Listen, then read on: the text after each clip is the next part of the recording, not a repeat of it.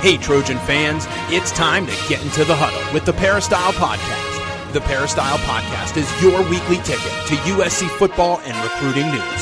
Don't forget, you can download the podcast 24 7 at our website, peristylepodcast.com.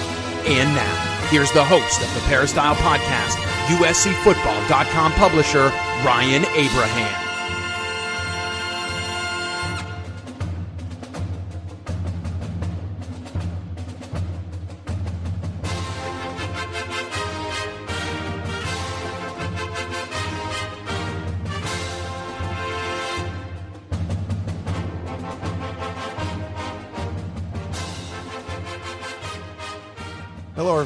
Welcome to a special edition of Tunnel Vision, a show brought to you by USCFootball.com. I'm your host, Ryan Abraham.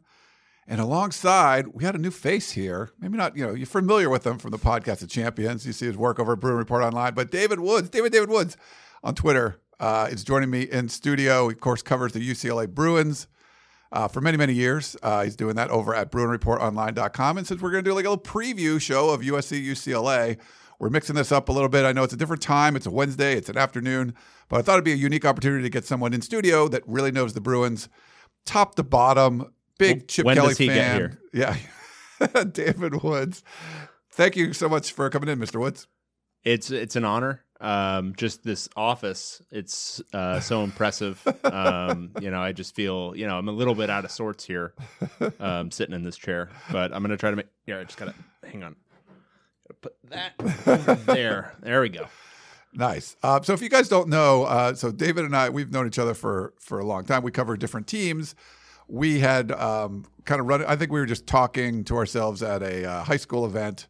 I don't know. This is probably like Eight. Seventy five years ago. I know, it's like eight, yeah, eight yeah. or nine years, something like that. Whatever it was. We were watching the great Mike Juarez. Yes. Uh, Who was c- playing playing over at Redondo Union. USC and UCLA ties. Um, and uh, what- I don't know how we just kind of came up with an idea like we should do a Pac-12 podcast because we had Yeah. done like a recruiting video Mhm. somewhere in Westwood, like you and me, and people loved it. Like we Mhm. were talking about the classes for both schools, and uh, people just kind of love. We seem to have good. Yeah, just two weirdos, Chemistry. weirdos sitting by a playground talking, talking uh, Deshaun Holiday and the 2015 recruiting class. that was kind of crazy. Yeah.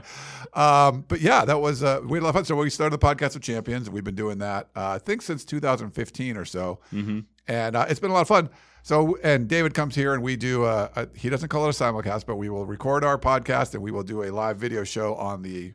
You can fo- follow us at Pac-12 Podcast over there. We do it on that YouTube channel, and uh, so he's very familiar with this chair. Uh, it's just a little different format. We're not doing our, um, you know, Pac 12 Roundup. We're not doing any of that stuff. We would normally have our little sound effects. We got the USC Trojans. taking on the, UCLA Bruins. but make sure you check out the show. It's a lot of fun. Um, mostly, it seems like a lot of USC and UCLA fans, at least they're fighting on the message boards about. But we have fans from all over the Pac-12, uh, kind of coming in and uh, and talking. Let's and let's be honest. Let's call them listeners. Listeners. Let's, let's not call them fans. they might not be fans, yeah. Uh, but we wanted to get David in for like kind of a short show. So again, sorry, sorry for the time change, but we're going to preview USC and UCLA. It will go up in podcast form as well, but this is like our video show over on our YouTube channel. Please, if you're watching uh, live, thanks very much. Smash that like button. You know, like that up there uh, very much. We like that, and uh, you can follow us on Twitter uh, at Inside Troy. Um, you follow me on Twitter at Inside Troy. David at David David Woods on our YouTube channel. It's also Inside Troy. Please uh, subscribe to that channel as well. And David, where else can they they find you? Where, BruinReportOnline.com and Twitter. And I spend, uh, you know, about half my day on Twitter. So Yeah. you can find me there pretty regularly. at least for now, unless it goes away. well, even then, I'll just be shouting into the void. That's awesome. Man. Yeah. Apparently, Elon Musk said, uh, like, if you have your, so I have a blue check mark. Apparently, it's going to go away unless I pay eight dollars a month. Wasn't it white just until the other day ago? Was it a white check it was mark? a white check mark, and then it became a blue check mark again. Oh, I don't know, but I think it's going to go away. So I might lose my blue check mark because I don't think I'm paying. Uh, You, did, you didn't pay. You didn't pay the price. You didn't pay the I, piper. I'm not paying for the blue check. I don't know what. It, I mean, who knows what's going to happen? But whatever. Like, Yeah.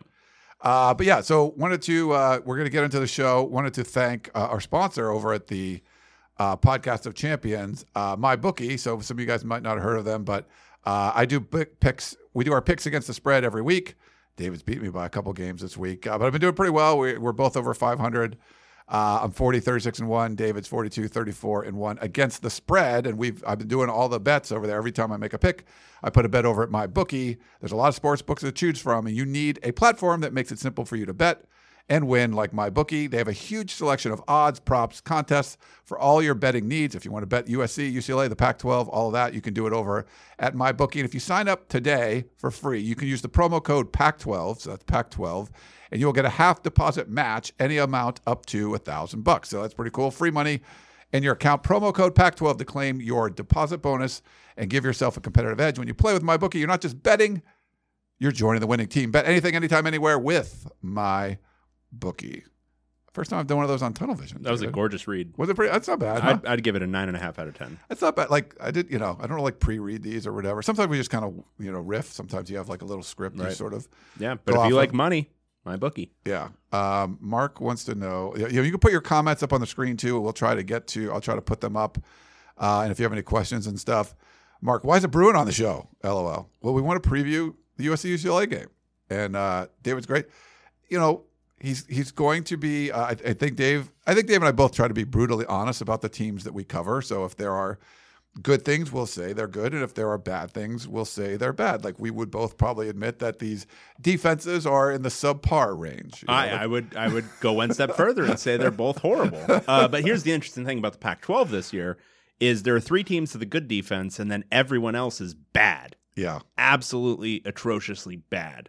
Uh, USC and UCLA are both in there, but I will say this: looking at the updated stats, USC it's at the top of the bad. It's at the uh, it's at the cusp of middling uh, nationally now. Really? it's 87th in points per drive allowed. They got better. They got better.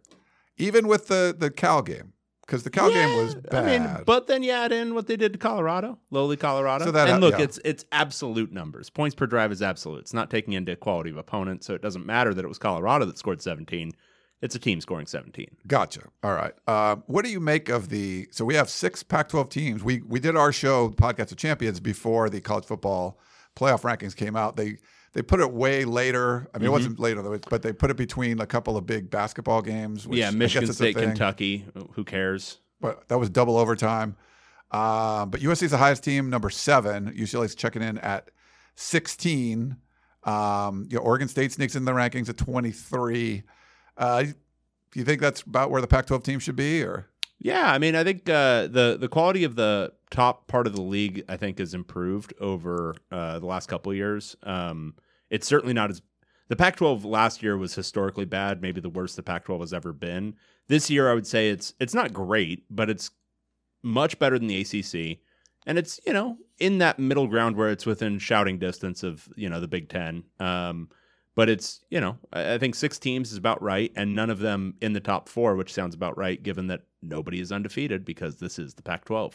it is? And you know, the the good thing, and this is what Larry Scott didn't grasp when he talked about the parity, which I'm going to take credit for. That was my question at the whatever the Pac-12 championship game. That you know, I'm like, I told Dan Weber because I I couldn't get down there. Like, would you rather have a team in the playoff or parity? And Larry Scott's initial answer was parity, and he backed off that. But that was his mindset. That showed you what he was thinking. Like he'd rather have parity.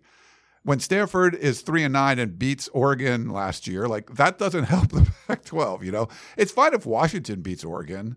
Um, you know, Arizona beating UCLA, like that's kind of borderline, like probably not good. But we've kind of avoided that for the most part this year. Um, this was this past weekend was the first time any of the top four teams lost to someone that wasn't in the top four, but that gets you a lot of teams up there ranked, and uh, I think that's what kind of the Pac-12 needed.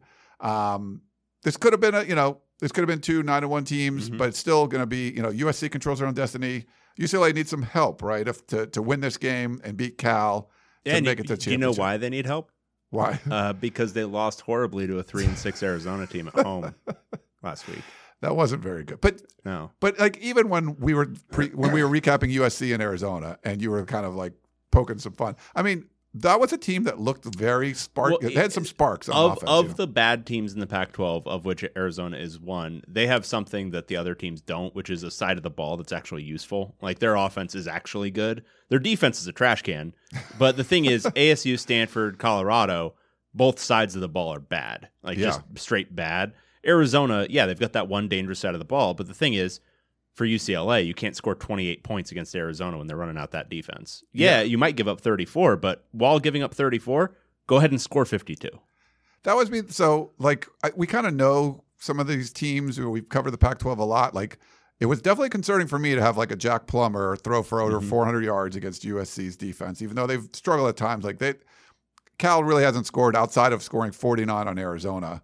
Um, you know, you could look at that. Maybe it's an anomaly, whatever. They had a better game against against Colorado next week. But what that was the one thing that would I be concerned most about. Like, I thought Arizona would score, but like you said you're going to put up a lot of like it's hard to not put up points on this Arizona defense. Johnny Nansen, for God's sake, what's going on there? Like, what what what's your assessment of that? Because that would be the thing I'd come away most concerned of. That you know, Charbonnet, uh, Charbonnet had a good game, but they just didn't put up a whole bunch of points. So there were a few things going on. Number one, I think UCLA's offensive game plan was extremely limited. I thought I think they thought they could go into that game and not like roll the ball out and just win, but I think they thought, well, we can pare down the playbook. We don't need to show a whole lot. Let's let's just get through this one, running like our base, you know, menu of plays.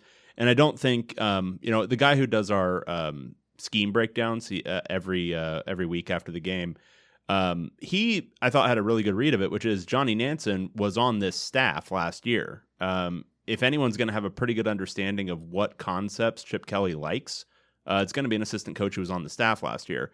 And so I don't think there was an understanding that maybe they have to put a little bit more nuance into the game plan um, going against a team like that. But it was just, you know, the usual assortment of runs, the usual assortment of pass plays. And Arizona had it well schemed and well scouted. And then on top of that, uh, Dorian Thompson Robinson, and this, you know, it's probably related. Uh, Dorian Thompson Robinson played his worst game of the year. He looked much more like the 2019 version of Thompson Robinson and not the, you know, pretty elite playmaker we saw from the first six or seven games of this year. Um, and when you add that all together, uh, it just, you know, you scored 28. They ran the ball incredibly well, even with the kind of limited assortment of plays. Um, but two things I would say take away from that game that are problematic is Thompson Robinson has not played as well as he did in the first half of the season over the last three games. And then on top of that, UCLA's offensive tackles have been a tire fire of late. Um, against two bad pass rushes, ASU and Arizona, um, allowed a ton of pressure. I think Thompson Robinson was pressured on something over 35% of downs, uh, passing downs in each game. Um, that's not going to that's not going to do anything for your offensive efficiency. Um, and a big part of it was right tackle Garrett DiGiorgio. He's really really struggled. And again, ASU and Arizona are not very good rushing the passer. You know who is? Who's Ryan? good at it? Uh, USC. They are pretty good at it. Yeah, USC is like a top 25 sack rate unit this year. Um, so I think uh, there's potential worrying signs there, and I think it's going to require a very good game plan from Chip Kelly. He's generally brought his brought his A game He's for this sort of game game, plans, yeah. but um, he he definitely needs to bring it in this one. I mean, but like I think him coaching the sort of run schemes that they've put together, that might be his best coaching job. Just the, the way that UCLA runs the ball. Um, yeah, I think that that might. I don't know. What do you think? Like as far as like he's been pretty good as a game manager. I think. Um, I mean, they go for it. I think the right amount of time on fourth downs and things like that. But maybe not the you know some of the time management stuff. But all, all the coaches kind of screw that up for whatever reason. But the, the run the run game like the the run game plan seems to be very good. Yeah, I mean, Chip Kelly could probably make a run game out of you and me. Um, like, could probably make that happen. Um, I think uh, designing a run game very good. Um, designing a game plan when he's you know got a. The thing is that Arizona game was like that was a coaching fail, but for the most part, he's really good at identifying a defense's weaknesses and exploiting it. Um, it's much more like a almost like a basketball coach's approach, where you find a single mismatch and then you just go after it over and over and over again. That's what Chip Kelly likes to do with his game plans. Um, I would say from like a game management standpoint, he's good at knowing the percentages for the most part on fourth downs, going for it at the right times. A little bit of like um, I don't know if it's meat-headed old coach stuff will creep in at times. Me Um, old coach. stuff. Yeah, you know, just like I've been a football coach for 30 years and you know what stuff I learned from 20 years ago is still kind of creeping in the back of my mind right. sometimes. Yes. For the most part, though, he plays the numbers on fourth down, which is good. Most coaches are doing that these days, or much more to an extent than they used to. Um, but I would say clock management is not a strength. Um, I, I asked him about the middle eight today, and he, he seemed to understand like the idea of it, but um, it's just you know, timeouts and what they're used for. Um, like a timeout is much more valuable for the 40 seconds of clock than for, you know, preventing a delay of game penalty. And against Arizona, in a game that was obviously developing into a shootout, like obviously it's the kind of game where whoever has the ball last is going to have a chance to win or tie the game. Most important thing is managing your time at the end of a game like that. Absolute most important thing. And he spent a timeout to prevent a delay of game on second and eight with like 12 and a half minutes to go. That's just that's that's not good. That's bad game management. These guys are paid way too much money to screw up things like that. I agree with you there, uh, but they seem to always do that for whatever Right. reason. You mentioned the the whole Johnny Nansen thing, and you know the former coach from being on the staff. There's a lot of former USC coaches now, maybe not from Mm-hmm. last year, but uh, what? So Clancy Pendergast is still. Oh yeah, it's a Hall of Heroes, Hall of uh, Hall of Trojan Greats. Clancy Pendergast, who you always Tim, thought should Tim be the head Drevno. coach. Hell yeah, baby. You thought he should be the head coach at USC. Yeah, I mean, I think I think Pendergast. Whenever, uh, I mean, after this season, when Lincoln Riley moves on for the NFL, uh, get Pendergast back over there. so he's acting defensive coordinator, probably still this week. Yeah, yeah. Uh, Bill McGovern, I don't expect to be back. Um, definitely not this week. I don't know if he'll be back next week. Um, he's dealing with some sort of um, health issue. Okay. Um, so we wish him the best. Uh, Clancy Pendergast is an analyst, but he's been effectively coordinating from the box. He can't do any of the on-field coaching stuff that uh, McGovern was able to do, but really McGovern was just watching anyway. Um, so I think Pendergast is mainly pl- doing that role. okay. Um, there have been some changes defensively with that, a little bit more blitzing, but then some really absurd third down calls. Um, it- there- did he did he like drop ten and rush yes, one? yes, there was a two man rush on a third and 18 that Jayden de Laura got to a fourth and three, which then was converted. okay. Um, so a little bit of consternation among the uh, UCLA fan base there. Um, but you know, you gotta, they're gonna have to do what they gotta do. I mean, I think the only other option would have been to have Ken Norton Jr. do the uh, defensive coordinating, and I don't know if he was, you know, He was an NFL defensive coordinator he was. I just don't know if that was, you know, if he. I don't know. I have no idea what the what the conversations were there. If it was, you know, with Pendergast having the experience and only being an analyst, it's easier to just put him in that role than to have somebody else do a linebacker coaching. I don't know. So there's so you mentioned Pendergast, uh, Tim Drevno, offensive line, Ken, Norton Jr. Ken Norton Jr. I mean UCLA guy, but coached under Yeah, yeah. like he got his coaching start with Pete Carroll. At Yeah, USC. because uh, who was it? Karl Dorrell told him, "No, sorry." Carl Earl didn't want to hire him, so Pete Carroll did. Exactly. well, you know, it's pretty okay. It's like you're trying to go work for like RC Cola, and you're like, no, you're not good enough. And then And Coke's that's like, we'll make that, you president. And that like, is why Karl Dorrell is such a great coach. Uh, no longer coaching. Probably won't coach anymore. Uh, there's is there there's others, right? Oh, oh, Chad. Ka- ah, ah. Yeah. Um, I, I was funny. I was talking to Justin Dedich at practice yesterday, and asking like what he saw from film, uh, you know, UCLA, and he had mentioned Chad, like you know, because Uh-huh. you know they would go against him in practice and stuff. So I like Chad. I liked him. He was cool. Like um, Pendergast was weird. Is there other? I like I think, Drevno I think that's. I, I maybe might be like there's- some there might be somebody sneaking around in the analyst group, but I think that's pretty much it. yeah. All these guys who were analysts last year, like Drevno and Pendergast, are suddenly in much bigger roles. Which Yeah, yeah, I Drevno mean, was an analyst. Anytime you can take um, assistant coaches from basically the worst period in USC history and you know get them into much more prominent roles at UCLA, you got to do it, right? We have a comment uh, from Dale. Uh, Pendergast is hilarious. He can't recruit and can't coach. Interesting. I want his job.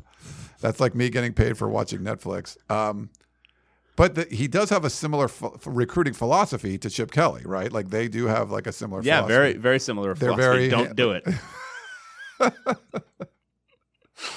nice. Oh boy. Um, so okay, so watching this UCLA team, I mean, obviously the offense uh, stands out. You mentioned like 2019 DTR, and I think in the beginning of the season there was a lot of people sort of just waiting for like DTR to like drop the ball and or kick Yeah, it yeah. backwards or something. Right. And he's been, I mean, you're what fifth year, sixth year.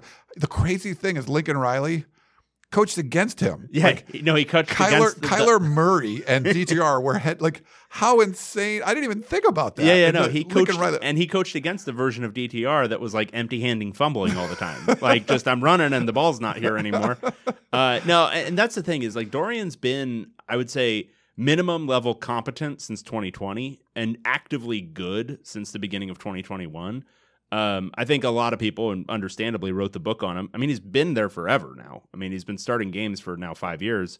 Uh, a lot of people wrote the book on him after the first two years, and he's a young guy who only played really one year as the starter at quarterback in high school. Um, most guys who come into college football starting as a true freshman, they've played a lot more high school football than Dorian ever had. Um, so he's improved a lot. I mean, he's gotten a lot better. Um, even this year, I mean, he's had basically one poor game, and even in that game, if you look at the stats, nothing like what he was doing in 2018 and 2019. He turned it over once. Um, he's a much more competent quarterback, even when he is not playing his best. Um, and the end result is he's going to have no doubt his statistically best season. Um, and we'll see if he can bounce back. He is also another guy who's historically been pretty good in this game. Um, he's gotten, you know, he's put up some real numbers. Um, so we'll see if he's able to bounce back this week. This would obviously be the the big one. Um, no one will remember Arizona if he puts up, you know, four touchdowns and 350 yards against USC. Yeah. Um, I don't. We have uh, we have a bunch of people. Make sure you smash that like button uh, on the uh, on the uh, YouTubes over there if you're watching us live, and uh, let us know. Shout out in the uh, um, chat box if you're a UCLA fan. I know Dave put this over on Bro. Sorry, we kind of put this together last minute or whatever, but that's sort of our brand. Like that's how we do things, David. Yeah, and I. that's how the POC works. That's what. Yeah. So Yeah. I try not to let that bleed into my like regular stuff, stuff I actually get paid for. but I infected this one. no, there's, I mean, it's, I, I'm, this is my fault, but it was nice of you to kind of come on and do this. I thought it'd be fun to just do like a little different feel of a, a tunnel vision, and uh, and these are great. And I've had a lot of fun. I don't know, like these are cool when you do like the live video thing, having people in the chat like as we're talking. And our regular television show, we'll take live calls and stuff too. We didn't have a lot of time today, so we're not going to do that, but. I got I I like this. I mean, it's it's great to we always put ourselves out there. We open to all kinds of criticism, but the to get the, like the instant feedback from fans is always kind of fun. Yeah, it's great. Um, it's been a lot of fun on the POC. It's great to see all these lovely Trojan fans extending so much respect and uh, you know cordiality towards the Bruins in the chat here. Are they? Uh, UCLA fans only have Blackberries, no YouTube app. Okay. Uh, friends don't let friends ruin their lives. Oh, I'll That's put that there. one up. Yeah, there you go. Yeah, that's uh, that's good. We uh, we both do a pretty good job of kind of poking fun of the schools that we cover. Now it was easier the last couple years when the teams we covered stink, and then now that they're good, Yeah. which is great. Like uh, announce you're going to leave, and then we just then they get good. I'm eager to return to my comfort level, frankly. Um, UCLA being nine and, or eight and two right now. No. Um, but yeah, it's uh, and it's been funny um, with the announcement this summer, and then uh, both teams picked this season to be I don't know good for the first time in like ten years. Yeah. interesting. It is it is pretty funny. You're like, oh, I mean, is it Larry Scott being gone or or whatever? Um, we we we're gonna do um like a five question thing, so you can check those out on the different sites that Dave and I have sent each other questions and stuff. But I wanted to kind of get your thoughts on uh, the defensive side, and you bring it. There was some good transfers that come in. Uh, the the the pass rushers from North Texas, and I think there's been some good things that the UCLA defense has done, but there's also been you know some problems too. Like, what are the, what do you feel like the strengths and weaknesses are of the UCLA defense? Well, uh, so I would say it's sort of like USC um, to an extent, um, which is that the one like kind of underlying strength is the pass rush. Um, they have enough to not, I, I wouldn't say consistently and regularly, but like intermittently get a four man rush, which is something that was more or less an impossibility the last few years. Uh, Laiatu Latu, who's a transfer from Washington, um, the Murphy twins from North Texas, Carl Jones, who's a holdover. Um, uh, combined, they've done a pretty nice job. Laiatu Latu, for much of the season, was really dominating from the edge. He's kind of dropped off the last few games. I'm not sure if he's nursing something. Um, but uh, the edge rush has been pretty good. Um, and then on the back line, uh, Mo Osling at safety has been a tackling machine. Uh, basically, been like the whole reason that they've been good at preventing explosive plays. Um, that's the quality of UCLA's defense is that they don't allow a ton of explosives. I think they're averaging like five and a half yards per play given up, which in this league constitutes a really good defense. That is really yeah. That's really good at re- preventing explosive plays. Um, the problem is UCLA's been bad in the red zone, um, and they've been bad allowing um, just kind of short yardage conversions. Um, and against mobile quarterbacks, they've had a lot more issues. Uh, edge containment has been a problem. Um, against Bo Nix, it was a problem. Against Jayden de Laura, it was a problem. I'm anticipating it'll be a problem again this week. And it's not necessarily they're allowing a ton of rush yards. It's just they're allowing mobile quarterbacks who are comfortable getting outside of the pocket and throwing from outside of the pocket they're allowing them too much comfort doing so. Um, they're allowing them to get outside and do that stuff and reset their feet and then look downfield. And those kind of broken play situations, it puts a lot of demands on the defensive backs, um, and they're just not bringing down the quarterbacks in those situations enough. Um, they're allowing these wide open lanes. Um, not a ton. I would say this is where the Chip Kelly talent acquisition strategy is kind of coming home to roost because there's just not a ton of front seven speed. There's not a ton of front seven athleticism. I would say Carl Jones is a plus athlete. Laiatu Latu is a plus athlete. The Murphy twins are not. N- pretty much nobody in the linebacker corps generally is. Um, and that's where they're um, falling short. When you need mealtime inspiration, it's worth shopping Kroger, where you'll find over 30,000 mouthwatering choices that excite your inner foodie. And no matter what tasty choice you make, you'll enjoy our everyday low prices, plus extra ways to save, like digital coupons worth over $600 each week. You can also save up to $1 off per gallon at the pump with fuel points. More savings and more inspiring flavors make shopping Kroger worth it every time. Kroger, fresh for everyone. Fuel restrictions apply. It's funny because like the USC defense has their own issues as well, but they, it's like you do some things well. Like they do get after the passer pretty well. Um, I think they still have problems with mobile quarterbacks, but they they give up a lot of explosive plays, and it's it could be on both sides of the ball. Like sometimes they a good run team. Like I think against Utah, they they did a really good job shutting down. You know what Utah would love to do first is run, but they gave up, you know, crap you know, yards through the air. You let the tight end go for 234 yards, like you're probably not going to, you know, play well. They've been they've given up a lot of explosive plays, but then they also get the kind of big home run plays on defense too. They've you know forced so many turnovers. I don't know if they still lead the nation in turnover margin, but they were up there, uh, you know, for a long time. They have the you know turnovers there, but and so it's kind of funny. Like it's more of a bend no break, but feast or famine too. So it'll be interesting to see. UCLA can get some big chunk plays, you know, and so if it's a handoff to Charbonnet or dump it off to Kazmeir Allen or you know DTR taking off and running, USC's certainly been susceptible to giving up the big ones. Yeah, and I wouldn't be. I mean, if my read on USC, and this is from a statistical angle, but also what I've seen is that it's it, the UCLA's game plan has to revolve around the running game. I think there's too much danger in that secondary and with the pass rush to think, oh, we're gonna do five step drops and and be able to throw it all over this defense. Um, as much as there is weakness at the opposite corner, as much as there is weakness at the other safety, as much as there is weakness in in at nickel. Um, the problem is that pass rush, and then suddenly you've got you know Calen Bullock picking off another pass um, because you're under pressure when you throw the ball. Yeah. Um, so I think a lot of it's going to be dependent on keeping the ball on the ground. Um, I think there is some weakness, especially with the injuries for USC at linebacker. You know, just you know who's going to be available, what's going to be their, how healthy are they going to be when they play. Um, and you know, I think defensive tackle. My read on it is that USC's fine, but not great. Um, the edge is where they've you know made a lot of their work.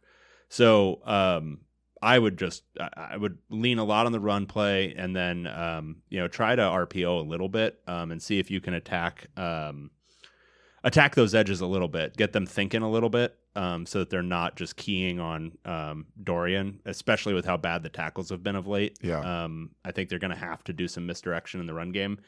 Um, but yeah, I mean, I think it's running it well in this game serves two purposes. One, you'll probably get some explosive plays because Zach, Zach Charbonnet is a freak. Um, and then two, you keep the ball away from USC a little bit more, um, keep the possessions low, and uh, you know, hopefully allow for the possibility that USC makes more mistakes on offense than UCLA does. Yeah, we saw. I think Washington did a really nice job of that in the first half against Oregon. Um, Oregon's got this high-powered offense, and Washington kept. You know, they, Oregon just didn't have the ball that much. Second half, it just went back and forth. But uh, I thought they did a nice job doing that, running the ball more, which wasn't their mo. Obviously, run the ball is UCLA's mo. But you mentioned some of the health stuff. I'll try to give everybody like an update on the USC injury front, and then maybe you can do the same for UCLA. Both coaches are not very forthcoming when it comes to injuries. Huh. Uh, I think Lincoln Riley's. We'll talk about it a little bit. Where like Chip Kelly's not, and Chip. No one's to the Kyle Whittingham thing where we're here's our starting quarterback until like they kick off, Right. and then he's not. And then I talked to Petros in the uh, in the booth about that, and he he was not very happy. You know, it's like what are your? Yeah. I mean, it does not help the TV crew when you run like a five minute package of the guy that's not starting. um, so. And he said there's other times where you like just tell the guy like, "Hey, um, this guy's not going to start. Just don't say anything," and then they won't say anything. You know, I mean, it's not Right. that big of a deal. But so no one's to Whittingham's level where they're just like full on deception. Um, but so you know, we saw Jordan Addison come back, uh, play briefly. I talked to him yesterday, and he said he's ready to go. He actually had some funny comments about what DTR said. That a lot of people were kind of commenting on that. No, no USC players like took the bait or whatever, but um, he well, said, bait. He was just describing objective facts. They scored 60 last year, and they would like to do so again. How is that bait? I fair, yeah. Um, so it was it was funny, and uh, so look, Addison told me he's like, you know, he's going to put he's he said he's back, so um, he seems very confident, even though you know he looked also. We'll see. Mario Williams, uh, the other wide receiver, warmed up. I thought was going to play and did not, so he was really close. Lincoln Riley's not giving any definitive answers uh, about those guys, but he, he's I'm guessing he's going to play. Uh, Eric Gentry just hasn't been around. He wasn't like warming up before the game and stuff. Um, he would be the biggest name that you would think you would you know you would like to get back if you're USC, just because he's he adds a you know a different dimension to the defense when you got like a six foot six middle linebacker that can actually cover guys and, and run in space and stuff. So I don't know if he's going to be back or not. Are they saving? Were they saving him? Or I, I'm just not sure. But one of those things where if he could have played at all, I think you would have liked to get him in some in the Colorado game. But so I'm not not really sure about him. But those are kind of like some of the the main guys. What about on the uh, UCLA side? Yeah, so uh, we get no information from Chip Kelly on injuries. so it, it basically relies on us using sources and then um, what we observe in the 20 minutes that we're uh, able to observe practice. And just so you guys get some insight into what UCLA allows us to observe, it's basically uh, eight minutes of them stretching, uh, followed by special teams, followed by one round of individual drills. Okay. So nothing, no teamwork whatsoever. The one thing though, so we get about the same thing as far as what we can watch. But say say I saw Eric Gentry do something at practice, we are not supposed to report on if we see an injured guy like play or not play. So you've can we at least can say we can report whatever we want, but we only get 20 minutes. right. So Well, we, could we could just make things up too. Um, but uh, so here's the the the lowdown, the skinny, as it were, Okay. is that Zach Charbonnet's practicing. I would anticipate him playing. okay. Uh, Keegan Jones, his backup at running back, was not practicing, but he was in full pads. So, So Kazmeir Allen's not the backup or well, Keegan Jones is the true number two. okay. Kazmeir Allen is a starting slot receiver who has worked in the backfield the last few weeks because of some of the injuries. Okay. I would anticipate him still doing some work in the backfield. He was also back in practice after missing the game against Arizona and taking reps. Um, I would anticipate him playing. Keegan Jones, I would not. Uh, I would say limited or out. Okay. Um, Colson Yankoff, who's the fourth string running back, he's healthy and ready. And then they've got two other running backs who haven't played a lot. I don't know if they're preserving red shirts or what. TJ Harden and Deshun Murrell. Um, but running back was one of the issues. Um, so that's it. That um, the other thing, um, I would say, Bo Calvert, who's a backup edge, uh, he was in shirts and shorts for most of this week. Um, I don't know. I mean, he banged heads in that game from what I observed, so I wouldn't be shocked if he's out this week. Um, and then aside from that, they're pretty healthy. Um, you know, they've they've dealt with some intermittent issues at linebacker. Uh, JonJon Vaughns was limited for a little while. Kain Medrano was limited for a little while, but they're both back. Um, I would anticipate them being pretty healthy for this game. Um, it's just a question of running back, but it looks like they're getting some guys back this week. Gotcha. Um, we had a question from Trojan Trojan. I don't like this guest. Who is he? Seems like he likes FUCLA. No way. So he might have a been- huge, huge Trojan guy. You've never met a bigger Clay Helton fan than this Look guy. at look, look at the background here. I'll put yeah, you know, look come at, on. Look at this. I have this helmet right here. Come on. Yeah. Uh, yeah. So if you came in Boy, late, howdy. Jeez. this is my Pac-12 podcast of champions partner. David Woods covers the Bruins. That's why we got him on here to pre- give us a preview of USC and uh, UCLA. I know we have some. Let me pull up some of these questions we got, and we'll kind of go through those. And uh, you know, I know you got to get out of here pretty soon, so we'll I appreciate you coming in.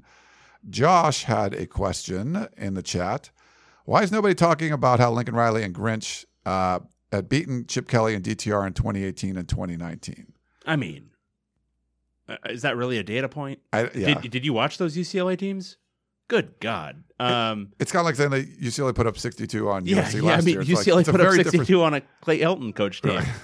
um, yeah, I mean, I it's not it's apples to oranges at this point. I mean, Oklahoma at that right then was a playoff contender, and UCLA was going busy going three and nine, four and eight, and blowing up the roster. So But UCLA, who did they beat? Like they beat like an Oklahoma type team, like in that era, right? Or maybe like was it like Texas A and M or something? Or uh, in Chip Kelly's first two years, yeah, no, no, no, they didn't win a non-conference game for two years. So that was before. Yeah, that was Oh. uh, that was Jim Mora. His last couple of years, Oh, they, okay, they okay. beat they beat Texas A and M in that weird um, shootout where they had the massive comeback. Right. Okay. it was, oh yeah, it was yeah, yeah, yeah. Washington State 2019, just two years earlier. But the crazy thing is, and when Lincoln Riley talked about this this week, like he's like, when he coached against Chip Kelly, it was Kyler Murray. You know, like he's like, I think he's been in the NFL forever. Yeah, And yeah. Uh, he's like, DTR must have been like 15 years old. It was it was kind of funny just the way Lincoln Riley was just he was like kind of mystified. Like I can't believe I'm playing against him again. Yeah, you know? Well, no, and it was it was uh, because Wilton Speight started that year for UCLA 2018, and then he got hurt in the first game, and so Oh. Dorian Thompson Robinson, who was the backup coming into the year, who they were not they were hoping not to play, uh, thrust into immediate action. Gotcha. This one is from Graham. Which team has the most detrimental weakness? I like this question. Ooh, that is a good question. Um, honestly, up until this past week, I would have said um, USC's defense, just that it was generally worse than UCLA's. But watching, um, honestly, for the purposes of this game, watching UCLA's offensive tackles um, and imagining what Tuli Tuipulotu is going to do in this game is probably the one area where I don't think UCLA has a great answer. You know, I I probably would still go just because the explosive play, like the USC's just given up so many explosive plays, and even against teams that aren't good, um, you know, offensively, like what we saw against Cal. I think that's where you might be the most. There might be the most vulnerability. Um, you know, DTR can kind of get away from sacks just like Caleb Williams can. So even if there's pressure, you can kind of get away from that a little bit. And I think that the, the kind of talent that both teams have at quarterback, you can kind of mitigate maybe a, a good pass rush from the other team. But I'm not sure they're going to be able to stop. I think there's going to be some big plays. It's like USC on defense is probably going to need to force a couple turnovers and get a couple sacks because I think they're going to give up some big plays. So that that might be the answer for me. But Yeah, it's, it's a good question. it is a very good question. Um, all right, let's go to uh, Eric says, uh, "Do we end up putting a spy on DTR? If so, maybe Bryson Shaw."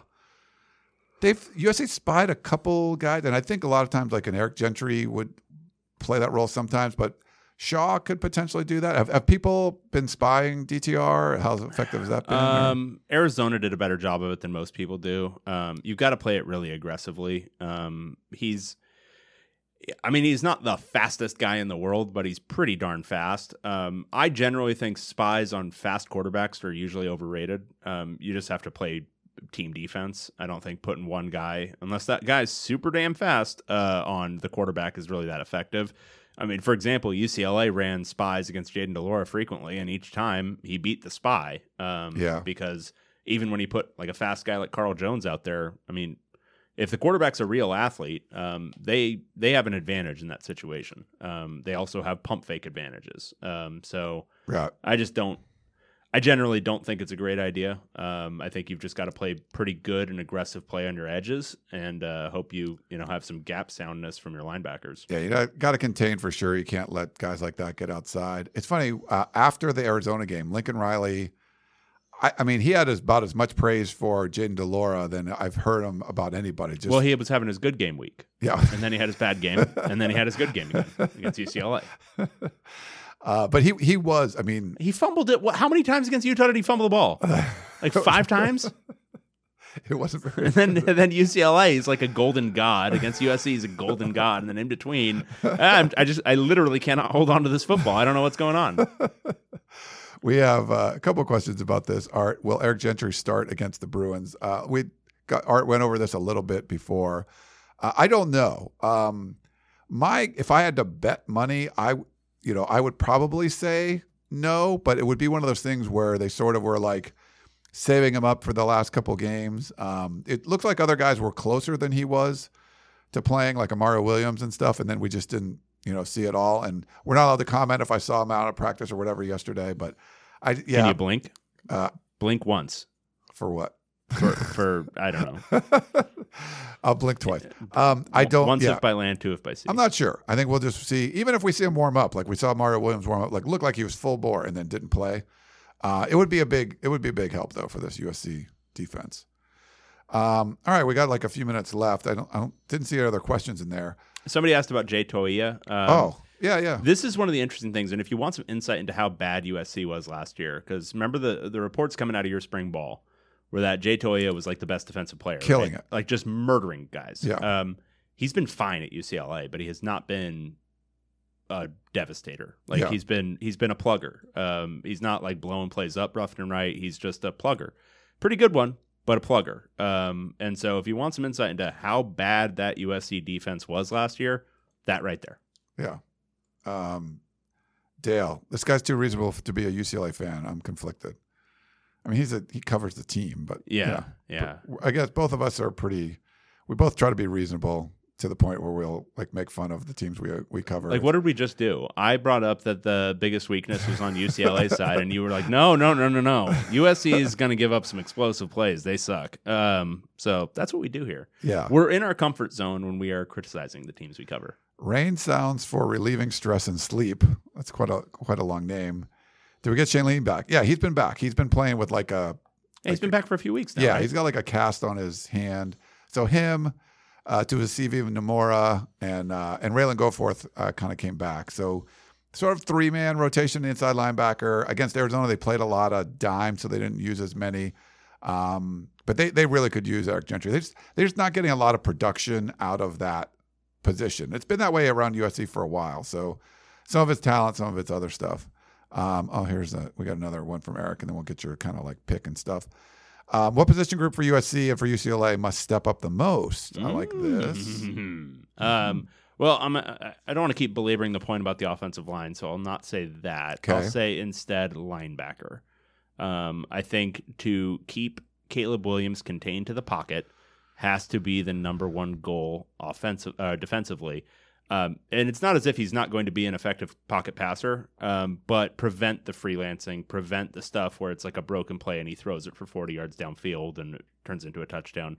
Um, I think linebacker containment, um, playing their gaps really well, and I'm including the edge rush in there because they're whatever outside linebacker, defensive ends, but um, that whole group needs to play their most disciplined game of football this year. I mean, I'd say pretty much the same on USC side. The inside linebackers we were just talking about. I mean, that's that's where I think you're going to need those guys to be making plays. If if you get Shane Lee tackling DTR for like a three yard gain, if when he scrambles, that's great. If it's Calen Bullock tackling for a 12 yard gain, like that's bad. So I think you need USC needs much better play from their inside linebackers, you know, and plus, you know, you guys like Jake Bobo, who's sort of, you know, slot and, you know, tight endish kind of guy. Like UCLA does the tight end stuff well. You know, they run the ball well. I think it's going to be those linebackers going to need some. Can you put up Graham's uh, question, please? see. Where's 'Cause Graham? th- that one made me chuckle while you were talking. hold on. Let me do this. Okay. Will this be Clancy's finest hour?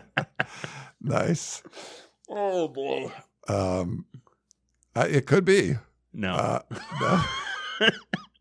I, so uh, the thing I'll say is I, I I have it as like 60-40 USC winning this game. Okay.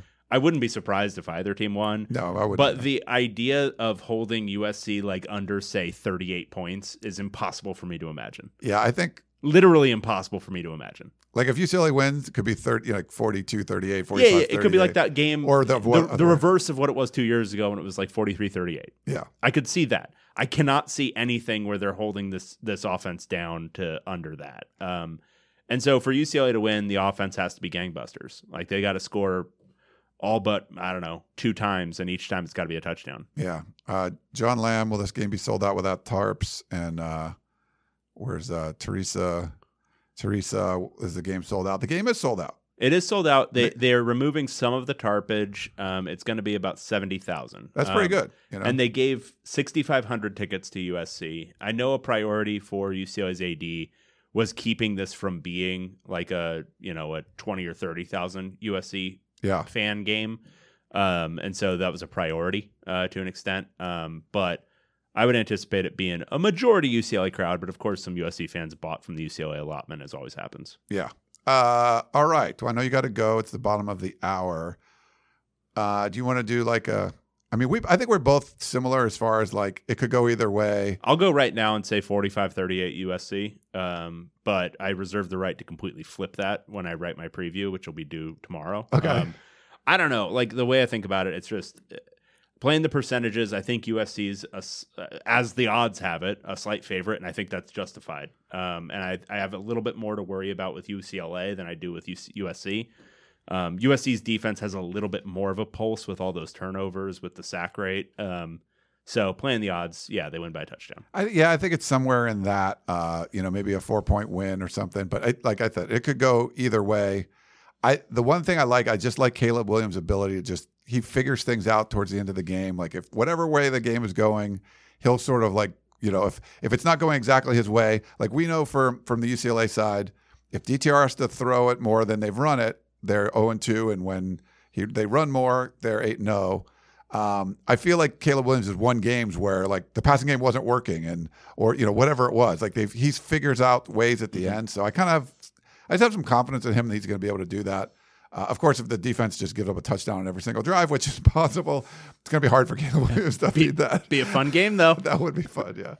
All right. Well, Dave, thanks so much um, for coming in here. This was a lot of fun. Hopefully, you guys all enjoyed a little different feel uh, for Tunnel Vision. This is a pretty good preview of what you would get on the podcast of champions. If you're not listening, Yeah. you should listen to it. That's we both work for a living doing this. That's the thing we don't make any money on. We just like doing it. It's Zero dollars. Yeah. It's a labor of love. yeah. We have a lot of fun doing it. So go over to podcast of champions. Ryan's paying me seven hundred dollars to be on this show right now. I- Zero dollars. Wait, I am? Yeah, oh yeah. wow. We talked about that. Did we really? No. Was I drinking or what was We should have had some beers in the in the Yeah, that would have been fun. I got to go pick my daughter up. Oh well then maybe not. Well, you know, going a little bit lit to school pickup isn't the worst thing. In She- she's not old enough to drive, right? No, no. But she's starting to. We played a we played a racing game this weekend at an arcade. She only crashed into the wall like half the time, and I only had to turn the wheel to go make it go the right way once. Okay, that's not bad. That's bad. not bad. Yeah. How No. old? Wait, how old? Nine. Nine. Okay. Yeah, she's tall though. She can probably see over the steering wheel. Okay. I You know? like it. We're working with some tools there. There you go. Uh, future driver here in Southern California. Uh, all right. Well, that is uh, David Woods. I am Ryan Abraham, and this is uh, not the podcast of Jim. This is Tunnel Vision, and uh, so we're not going to do our regular Thursday show. This will act as that show. So sorry for we're not doing a live show Thursday night, but go watch the Thursday night football game if you got Amazon Prime and all that. And I hope you enjoy your time out there at the Rose Bowl. If you're if you're going in person, get there early. Traffic's usually kind of gnarly, um, but I'll be out there. David, David won't be. The TV covers playing it up. I watch from TV, buddy. I got it made. So I get to see Tracy at the press box. You I get to don't see get Tracy. see you. You get to see Tracy and Mike. Mike, yeah, Mike will be there. Like I, Yeah. I love his tweets and everything. So, uh, but check out David's work over at uh, Bruin Report Online, and I'll put our Twitter handles up at David David Woods. Is where you can follow his very very funny uh, tweets. There should be some good ones. Um, there could be some derogatory words thrown towards USC's way. That's sort of like what he does during It's- this week. It's all it's all it's all fun. All all for love of the game. Yeah, it is. We have a lot of fun. Joe says, uh, "Podcast of Champions" and the Zodiac Killer rule. Uh, yeah, we do have some really great callers and uh, emailers on the podcast, including the Zodiac Killer. Yeah, he's he's pretty awesome. Um, so yeah, unfortunately, Stanford didn't do well against either of the teams that we. So he had a little he had a little uh, hope when Stanford beat um, who they beat. Uh, Notre Dame. no, but the week before they beat who? They beat uh, No, they beat Notre Dame and then they beat ASU. oh ASU. After There haven't yeah. been that many wins. Don't get them confused. I know. Uh, there's only a couple, uh, and they beat Stanford, like. Colgate. They beat yeah, the Colgate toothpaste. Yeah, they beat the hell out of toothpaste. All right, for David Woods, I'm Ryan Abraham. Thanks so much for tuning in to Tunnel Vision. Hope you enjoyed the show, and we will talk to you next time. Bye.